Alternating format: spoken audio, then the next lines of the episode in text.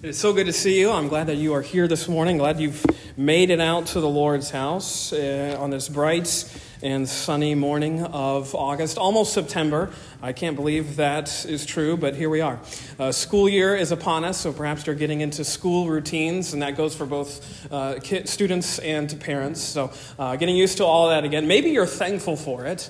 Uh, maybe you're thankful that you don't have to uh, entertain your kids for eight hours a day anymore, uh, just for slightly less than that. I don't know. Maybe. I don't want to judge you. Um, but it's good to see you. I'm glad you're here. Uh, it's not often, uh, just this is some inside baseball as we start uh, uh, the, the sermon this morning. It's not often that I take a lot of time or whatever to consider my sermon title. Um, sometimes it's just something that comes to me throughout the course of my studying and preparing and whatnot, and, and usually I don't even draw your attention to it. But this morning, uh, I was quite excited for it, but also because um, I think it's quite investing in terms of this title for this sermon, because I think uh, at first, talking about dreams and disasters and peanuts and porterhouses, uh, lots of very scatterbrained ideas just in that brief phrase. There doesn't seem like there's a lot connecting them, a lot bringing them together. But what I would say is that that's perfectly okay, because I think all of those different themes are drawn together right here in Jeremiah chapter twenty-three. And I was drawn to this particular chapter for two specific reasons, actually two specific verses that really just piqued my interest and uh, made me uh, want to study this whole chapter and figure out what exactly God is saying. The first one comes, of course, in verse number one, where right off the bat, God says this to the shepherds of his people: "Woe to the shepherds who destroy and scatter the sheep of my pasture." Then jump down to verse thirty-two. Notice what he says here. He says, "Behold, I am against those who prophesy lying dreams, declares the Lord, and who tell them and lead my people astray by their lies and their recklessness, when I did not send them or charge them, so they do not profit this people at all, declares the Lord." From the outset, this is clearly one of those eyebrow-raising sort of chapters where you go, whoa, something is on God's mind. Indeed, I think if you just read, and we will, and we'll read a lot of these passages and verses, uh, from the outset, it's very clear that God has lost seemingly all patience for this bunch of woeful shepherds and wayward prophets. Because actually these shepherds, as we're going to see here in just a second, they've actually failed to do any actual shepherding. To be a shepherd, of course, means you're tending to the flock that has been put under your charge, meaning you're nurturing it, you're leading it to pastures, as it says in Psalm twenty-three, beside still waters, and so it goes. And yet these shepherds, as is revealed by the prophet Jeremiah, of course, speaking on behalf of Yahweh, they showed next to little care for the sheep that were put under their charge. Indeed, you could say that they were uh, the anti-shepherds. Again, notice verses one and two. "Woe to the shepherds who destroy and scatter the sheep of my pasture." They're actually leading them away from where they should be going. They're actually doing opposite shepherd work.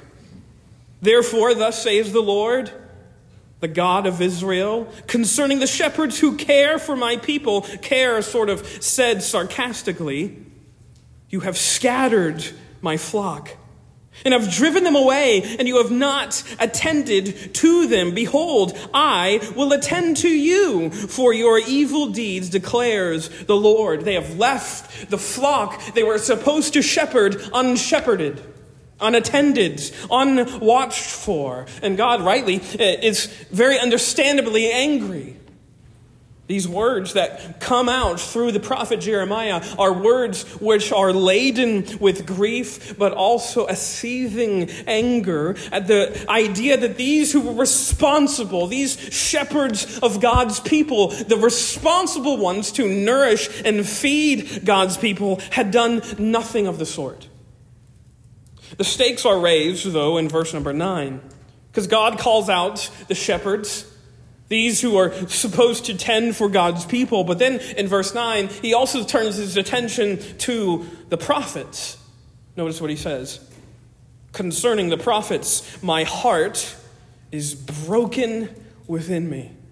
All my bones shake. I am like a drunken man, like a man overcome by wine, because of the Lord and because of his holy words. This, of course, is Jeremiah sort of confessing his deepest anguish, such that his heart, as he says here, is reeling. I'm staggering. I'm staggering like a man who is in a drunken stupor. Why? Because I know of the holy words that Yahweh himself has given me to declare. And I know that when I speak them, they're going to go in the ears of some very unholy people. He is staggered, stunned by this awesome assignment he's been given by the Lord, such that he's reeling, he's trembling, his bones are shaking. Have you ever had to have something to say? You know you need to say it, and it makes you so almost nervous that you start shaking on the insides, that your hands grow cold. Maybe you haven't had that. I've had that before. Indeed, that's what Jeremiah is here, nervous, a holy nervousness over what he is supposed to say, because he knows who his audience is. Look at verse ten. For the land, he says, is full of adulterers. Because of the curse, the land mourns, and the pastures of the wilderness are dried up. Their course is evil, and their might is not right. God's people, by this juncture in history, had become like a cheating spouse. They were adulterers in heart and mind and soul, and they were idolaters who were worshiping at the feet of false gods, and they had been led there by this bunch of phony shepherds and lying prophets. And it makes Jeremiah weep. You know, he's known as the weeping prophet, and often we assume it's because he appears very depressed throughout his prophecy, and that is true. But I think he's also weeping because he sees the landscape that's in front of him. He sees it everywhere. And if you want to know exactly what God thinks, he makes that really clear. If you want to know what he thinks about these shepherds and what they've done to his people, notice verse eleven. Both priest and prophet, Yahweh says, are ungodly. Even in my house I have found their evil, declares the Lord. Therefore their way shall be to them like slippery paths in the darkness, into which they shall be driven and fall. For I will bring disaster upon them in the year of their punishment, declares the Lord. In the prophets of Samaria I saw an unsavory thing. They prophesied by Baal and led my people astray. But in the prophets of Jerusalem I have seen a horrible thing. They commit adultery and walk in lies. They strengthen the hands of evildoers so that none, no one turns from his evil. All of them, notice, have become like Sodom to me, and its inhabitants like Gomorrah. Therefore, thus says the Lord of hosts concerning the prophets, behold, I will feed them with bitter food and give them poisoned water to drink. For from the prophets of Jerusalem, ungodliness has gone out into all the land. Do you think God is happy? Not likely. He makes it very evident what he thinks is going on with his people. In his eyes, the prophets and the people that they were leading were no better than the, those vile inhabitants of Sodom and Gomorrah, who were incinerated by holy, he- heavenly fire because of their debauchery and sin and deviance. We should be stunned that God says, my people have become just like that. That's alarming. That's stunning. And God says this because those who were expressly charged with leading the people of God had totally punted on their obligations, such that now they find themselves in the crosshairs of God's wrath. And all they were doing, for all of the ways in which they have uh, defaulted on their responsibilities to lead the people of God, they're just reaping disaster, as God here says that I will bring disaster upon them in verse twelve. And indeed, that's just around the corner. What's just around the corner for God's people are decades of ruin and exile. And according to the word of the Lord, the blame is being placed squarely at the feet of these shepherds and prophets who did nothing to live up to their name, to their title. They were leading God's people astray, leading them away from God's word, from God's truth, from God's calling, from God's holiness. And instead, instead, they are just reaping God's wrath. Notice verse nineteen. Listen to these words, these fierce words of the Lord. Behold, the storm of the Lord, wrath has gone forth, a whirling tempest. It will burst upon the head of the wicked. The anger of the Lord will not turn back until he has executed and accomplished the intents of his heart. In the latter days, you will understand it clearly. If it's not obvious already, it should be obvious by now that Jehovah God is a, more than a little exasperated at what he's having to deal with here. Shepherds and prophets, leaders, spiritual leaders of God's people had totally failed in their obligation to lead God's people, such that now, pouring forth out of the lips of the prophet Jeremiah is the pent-up anger and frustration, and we could even say holy fury for the ways in which they had failed. This is not a knee-jerk reaction. This is not just a, a spontaneous bout of anger that is pouring forth from God. These are purposeful words, deliberate words, words which I would even say that God took no delight in delivering, but he does so because his patience had been tested and tested for century after century. And yet, and yet after all of those times that he had given them a prophet to turn them back, to bring them back into the fold, what did they do? They kept pushing him away, kept stiff-arming his love, kept stiff-arming his mercy, such that now God has no other choice but to bring upon them this storm of his wrath, this whirling tempest of anger and frustration, because God's people were being led not by God's word, not by God's truth, but by the phony imaginations and dreams of, yes, the leaders that God had put into place. Notice verse sixteen. This is perhaps the, the the fiercest indictment on these shepherds and prophets for the ways in which they had totally bumbled and fumbled their calling. Notice, thus says the Lord of hosts, do not listen to the words of the prophets who prophesy to you, filling you with vain hopes. They speak visions of their own minds, not from the mouth of the Lord. They say continually, to those who despise the word of the Lord, it shall be well with you. And to everyone who stubbornly follows his own heart, they say, no disaster shall come upon you. You see what they have done? They have twisted the words of God. To those who despise God's word, it'll be fine. It'll be okay. Just go your own way. It's fine. They've twisted God's word such that they are not prophesying anything. They're not preaching anything that comes from the mouth of the Lord. They're speaking out of their own imaginations, out of their own dreams, out of their own fancies, their own wisdom, such that the people are being filled, but they're being filled on meaninglessness. As he says, vain hopes. It's meaningless. It's empty.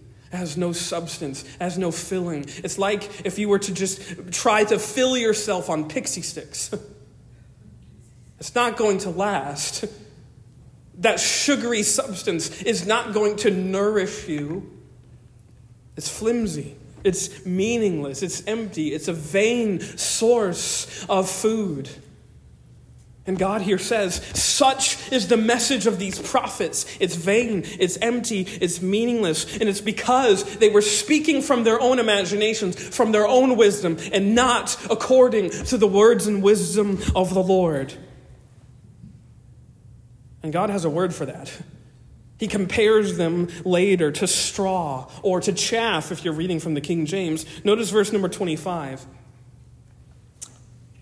I have heard, God says, what the prophets have said. Look, actually, let's back up to verse twenty-three, because I just, I want to read this. Notice what he says. Am I a God at hand, declares the Lord, and not a God far away? Can a man hide himself in secret places so that I cannot see him, declares the Lord? Do I not fill heaven and earth, declares the Lord? Do you think I don't see what's going on in my own house? He says, notice, I have heard what the prophets have said who prophesy lies in my name, saying, I have dreamed, I have dreamed. How long shall there be lies in the heart of the prophets who prophesy lies and who prophesy the deceit of their own heart, who think to make my people forget my name by their dreams, that they tell one another, even as their fathers forgot my name for Baal. Let the prophet who has a dream tell the dream, but let him who has my word speak my word faithfully. What has a straw has straw in common with wheat, declares the Lord. Is not my word like fire, declares the Lord, like a hammer that breaks the rock in pieces? The point is, these prophets, these leaders, these shepherds who were supposed to lead God's people into nourishment, to be filled according to God's words, instead had punted on that obligation, that responsibility, and instead had led the people to become filled on nothing but straw. The straw-filled sermons of their own imaginations and wisdom and dreams, which, as God here says, is, is rubbish. It's, it's chaff. The husks that you get, that you throw away, they have nothing nutritious about them. You would feed them to livestock, yes, perhaps, but you wouldn't try to fill yourself on them yourself. You can sense here, after all of this, that God is serious about this message. It pains his heart. Again, I think verse nine, or uh, yeah, verse nine, where, where Jeremiah confesses that he's reeling, he's staggering like a drunken man, is not just because he feels it. I think he feels it because God feels it. This is God's heart for his people being poured out. And yet for all of this worthlessness, this message that is woeful in God's eyes, that's leading people back into the wilderness, as he says in verse thirty-two, I'm against them. I say all this to say this this morning. I was reading this whole chapter and I would say this, I think, is counsel that the church of today needs desperately. You know, there's... If you don't know him, I think you probably should. His name is John Henry Jowett. He was a British pastor and preacher at the turn of the century, late eighteen hundreds into the early nineteen hundreds. And some say, it, it, not Spurgeon or anyone like that, but some say that Jowett was, quote, the greatest preacher in the English-speaking world in his day. And perhaps you haven't heard any of his works. By the way, you can find them for free online. So if you just Google his name, go to Google Books, you can read his stuff online for free. It's pretty cool. In nineteen twelve, though, Jowett, this orator, he was giving a series of lectures at the University of Yale on the ins and outs of what it means to be a pastor. In one of these lectures, he talks about preaching, and he has this to say. He says, quote, the pulpit may be the center of overwhelming power, and it may be the scene of tragic disaster. Which I think is a very, uh, very ominous word, very serious word, but it is a word which I think accurately summarizes this whole text. As he says, as Jeremiah, through uh, according to the word of the Lord, is calling out shepherds and prophets, those who were supposed to lead God's people. They were leading them instead into tragic disaster. In many ways, I would say that the modern American church finds itself in a very similar position as here in Jeremiah twenty-three, with churches being led by so-called pastors and preachers who aren't really pastoring, not really shepherding. They're actually leading their congregants away from God's truth, and instead they're filling them with their own opinions, with their own visions of their own minds, instead of God's word. The modern pulpit, I would say, indeed, just like Jowett warned, has become a scene of dreams and disasters. For example, I'm not going to give you names. You can try and do some Google research on your own. One preacher, preacher, quote unquote, recently delivered a sermon a couple months ago In which he claimed, and I hesitate to even report this, but he claimed that conditions such as autism and O C D and the like were merely the result of demonic demonic possession, with the inference being that you could overcome them if you just said the right sort of exorcism or something like that. And the whole time he's preaching and he's appealing, the Bible says, and it makes me shudder because I think, and I know, he doesn't know what the Bible says at all if he thinks that. There was another so-called preacher who recently said, and I still don't know what this means, so don't ask me. They said that Jesus, when he bent down to wash his apostles' feet in John chapter twelve, that he, quote, transgendered himself when he did that. Which I don't know what that means, but I'm still confused as to what he was trying to say. But anyways, he, he said that. Another preacher, you would know him if I gave his name. He said that it doesn't matter, quote, if the Bible is true, so long as it's mostly reliable. Which gives you a lot of hope and trust that he's preaching from the Bible that's mostly reliable. Another pastor recently said, if you want to practice the gift of prophesying, but you aren't hearing from God, you're not hearing a prophecy, just go ahead and make one up. And that's that's God's word for you, which, if that isn't a direct fulfillment of Jeremiah twenty-three, where it says, speaking visions from your own minds, I don't know what is. I share these things with you, not just to maybe perhaps make you chuckle at some of the absurd things that pastors say, although it's almost like depressingly funny that leaders of God's people have been put into position and this is how they're leading them. Nor, again, don't mistake me, I don't intend to prop myself up as if I'm a perfect preacher who preaches perfectly, because I know that I'm not. But I share this with you for two reasons. Because I think all of this, Jeremiah twenty-three, recent preachers and their sermons, it leads me and it gets to the heart of my burden for preaching, but also I would say this burden of God for his people, for sinners as well. I've talked about this before. This is old hat, perhaps, for some of you here. Every time I walk into a pulpit with the opportunity to preach, I carry with me the same burden every single time. Every time I come up, and it's actually something I preach about as uh, in my very first sermon here as your pastor three years ago. In that sermon, I said, if anyone came to church to hear me give tips and tricks on how to live a better life, they would be sorely disappointed. Because, and I believe this with all of my heart. In fact, it's, if you want to try and pin me down on a hill I will die on, I believe that truthfully all Scripture is pure Christ and it's leading us to see him above all else. And if that is true, and I believe in my gut that it is, then it's the preacher's job, I would say. It's his burden to magnify that object no matter where he is, every chance he gets. That's what I take to be my job. It's not just to give you moral lessons. I could do that and you could benefit from it. But I want you to see that this is all leading to a person. It's leading to a figure. It's leading to the one who makes everything right. And his name is Jesus. Or as his name is, is here, he is the righteous branch of Jehovah God. That's what I think my job is. If you want to know, is to open this book or open your phone if you have that too. And show you from text after text how all of this has been God's plan from the beginning, from before the foundation of the world. What had God purposed? He had purposed to reconcile to himself all things through the blood of his Son. That's what he purposed. That's what he determined.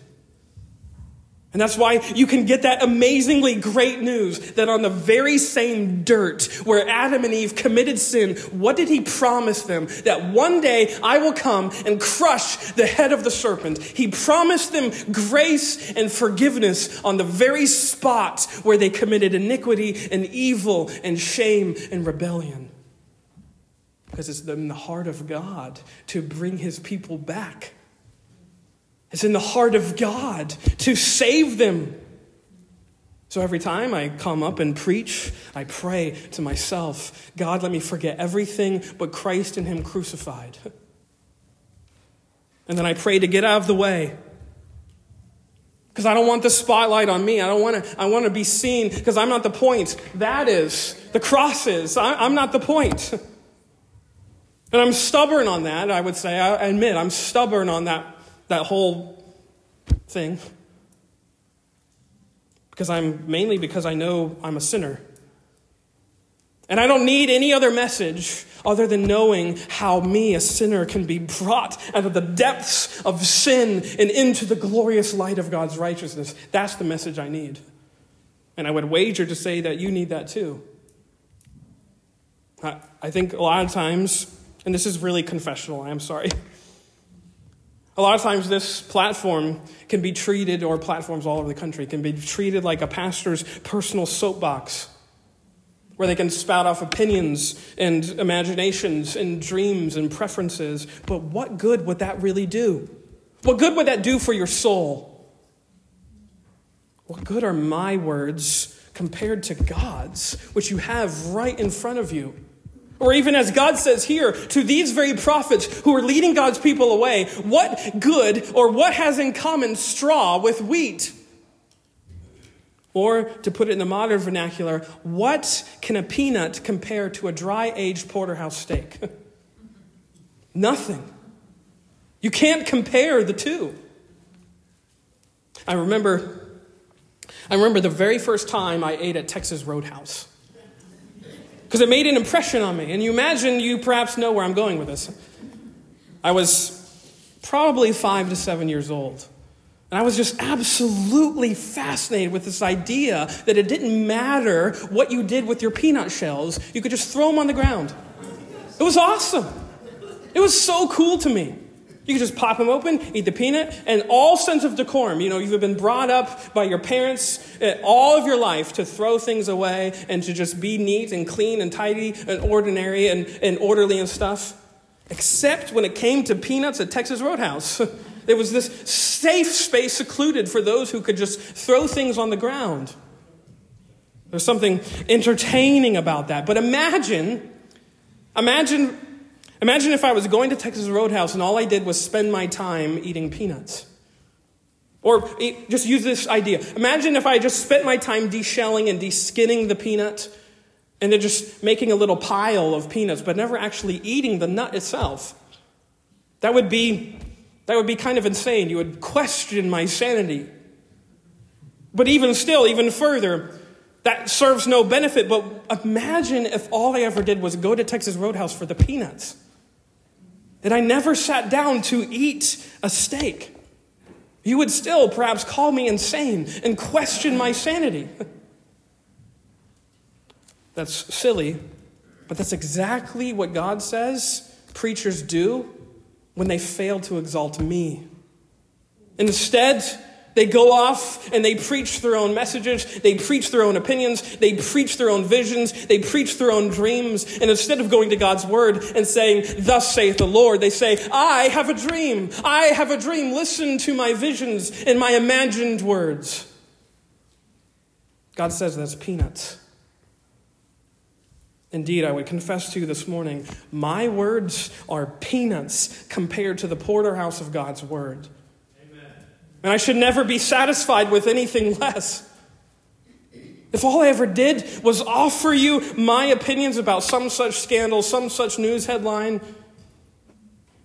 that would be about as profitable and beneficial to you as peanuts on the floor. It doesn't nourish you.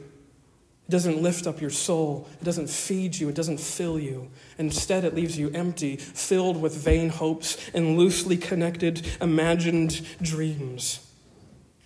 That's God's word to every single person who's been given God's word to declare. Again, notice verse thirty back in our text. Notice how many times God says he's against these prophets.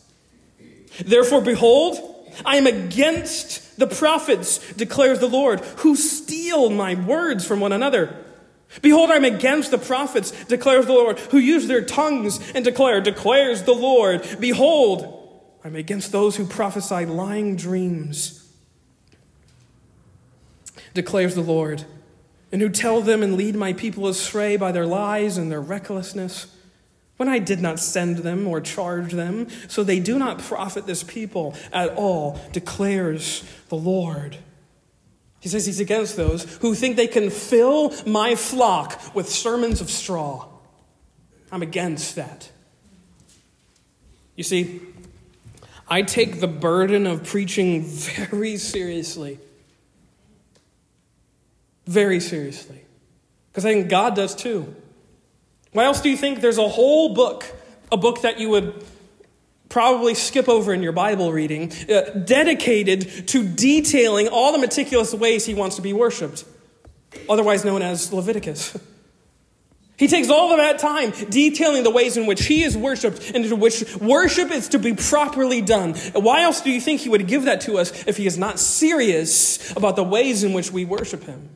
I think because he is very certain, very concerned with the ways in which we conduct ourselves in his house, such that here he is distraught that his people have been led astray by these dreams and these fancies. It's leading his people into disaster.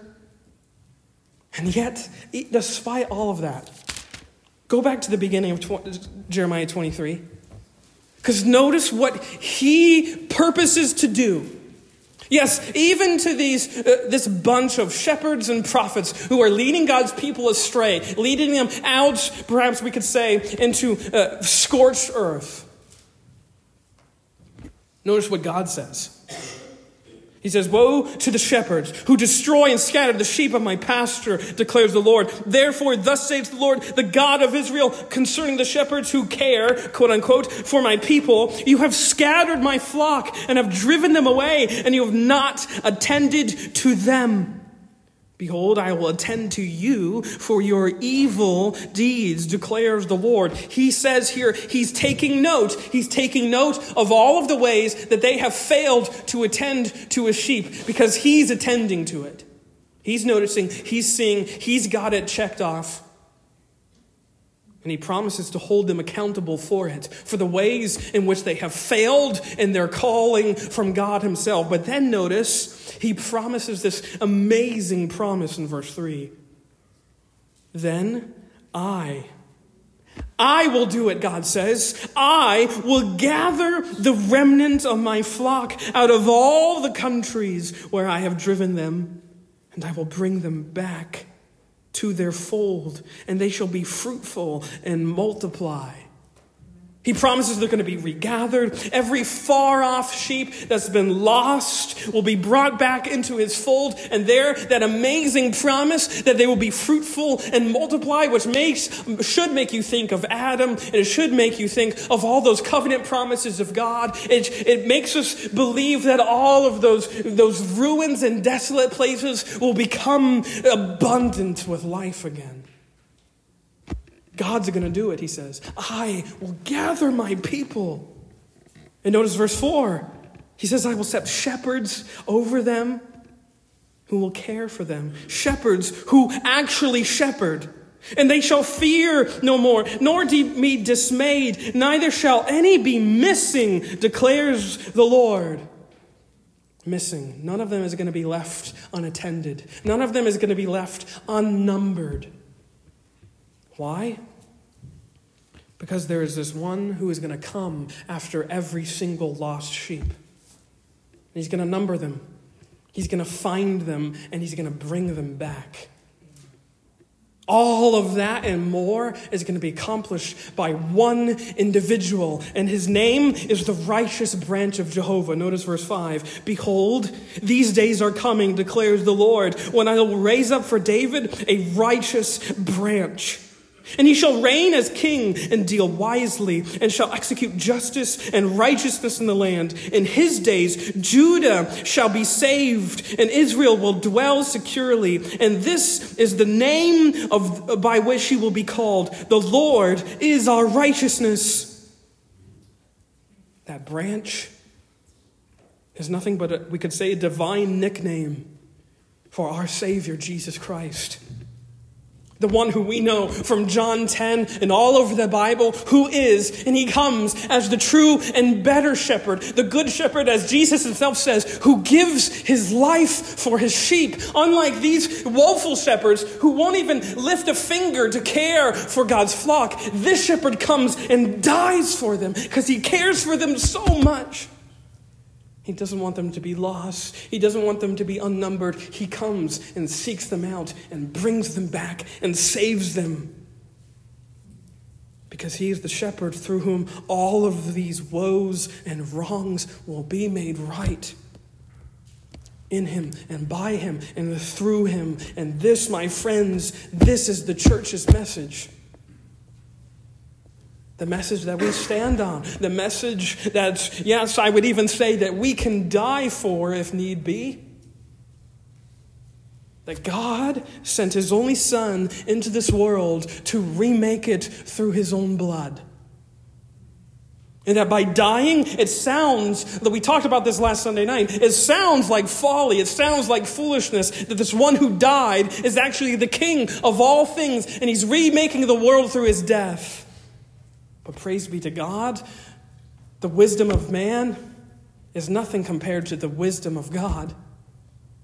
And in fact, as we read, I don't mean to re-preach that, but the wisdom of God sometimes sounds like folly. Sounds like what? Sounds like a joke. And yet God says, that's my gospel. That I am the one who's going to come and regather all of my lost sheep.